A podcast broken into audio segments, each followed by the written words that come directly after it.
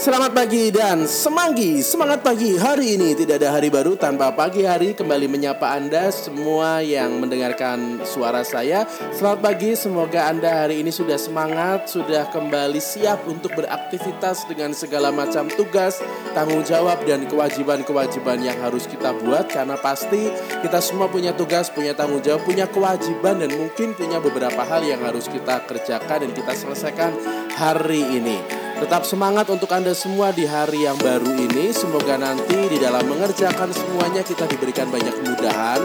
Lalu kita juga diberikan banyak orang yang bisa membantu kita di dalam kerjasama dan tentunya juga nanti di akhir hari kita bisa bersyukur dengan segala macam hal yang kita alami sepanjang hari ini. Tidak lupa untuk Anda semua yang sekarang ini sudah memulai kita ya untuk uh, hidup normal baru dalam a new normal life untuk tetap mengikuti dan mematuhi standar protokol kesehatan sebagai bentuk antisipasi bagi penularan dan juga penyebaran virus COVID-19 yang masih kita hadapi bersama. Dalam situasi prihatin, dalam situasi serba terbatas, mari kita menjaga diri kita, menjaga keluarga kita, orang yang kita cintai dan juga menjaga banyak orang yang kita jumpai. Jangan lupa pakai masker, jangan lupa untuk cuci tangan dan jangan lupa juga untuk menghindari kerumunan. Kalau bisa untuk Anda semua yang hari ini harus keluar rumah dan harus makan di luar, kalau bisa bawa alat-alat makan sendiri juga rasanya baik sebagai bentuk antisipasi penularan virus COVID-19. Iya, di tanggal 15 Oktober 2020 hari Kamis di pagi hari ini kembali saya menyapa Anda semua, menyapa kita untuk mencoba mencari inspirasi dari bacaan Injil hari ini dari Lukas bab 11 ayat 47 sampai dengan 54. Untuk Anda semua yang pengen baca secara keseluruhan bacaan Injil dari hari ini, silakan Anda bisa pause suara saya lalu buka kitab sucinya dan handphone Anda, Anda bisa buka langsung dari Injil Lukas bab 11 ayat 47 sampai dengan 54.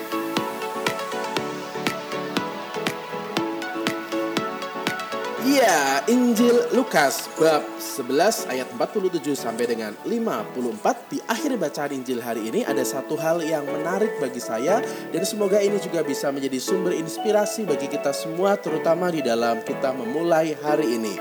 Di dalam Injil ini di ayat 53 di sana tertulis begini. Dan setelah Yesus berangkat dari tempat itu, para ahli Taurat dan orang-orang Farisi terus-menerus mengintai dan membanjirinya dengan rupa-rupa soal. Dengan itu mereka berusaha memancingnya supaya mereka dapat menangkapnya berdasarkan sesuatu yang diucapkannya. Kita semua tahu bahwa antara orang Farisi, kemudian ahli-ahli Taurat dan juga Yesus ada banyak ketidakcocokan di dalam diri mereka. Kemarin kita mencoba untuk melihat itu dan itu menjadi warna yang begitu kelihatan di saat kita membahas dua kelompok ini yang dihadapkan dengan Yesus. Mereka punya cara pandang yang berbeda, mempunyai cara pikir yang berbeda, dan cara menghayati sebuah aturan dengan berbeda. Yesus mengkritik dan juga mengkritisi sikap para ahli Taurat dan orang-orang Farisi yang kerap kali hanya mengajarkan tetapi mereka tidak mau untuk melakukan apa yang diajarkan. Mereka menuntut banyak orang tapi mereka sendiri tidak pernah menuntut dirinya untuk mengikuti aturan yang ada.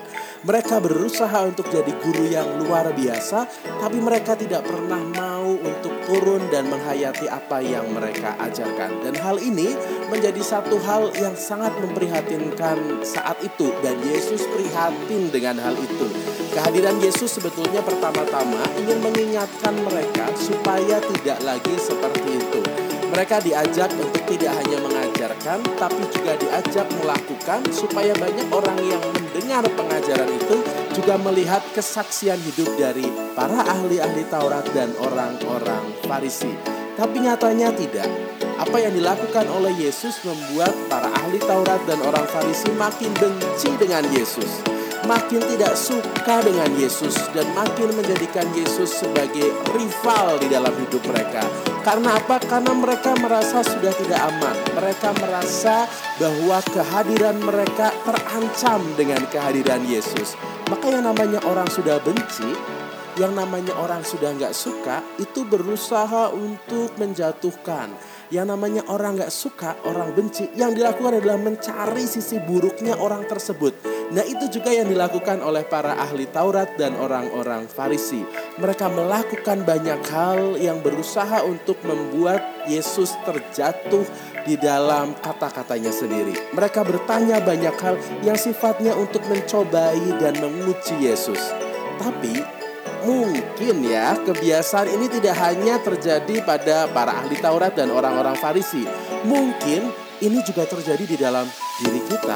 Di saat kita nggak suka dengan orang lain, di saat kita nggak cocok dengan orang lain, di saat kita merasa hidup kita punya saingan, kita berusaha dan senang di saat saingan atau orang yang tidak kita suka itu terjatuh dan juga menjadi buruk di mata orang kita juga senang untuk mencoba balas dendam dengan apa yang kita alami dan kita rasakan. Kita kalau sudah nggak suka dengan orang kerap kali juga sangat susah untuk cari hal positif dari orang tersebut kita di saat kita nggak suka dengan orang kerap kali di dalam pikiran kita berusaha untuk selalu mencari, mencari dan mencari sisi buruknya orang tersebut. Pertanyaannya untuk kita, bahagiakah kita dengan hidup seperti itu?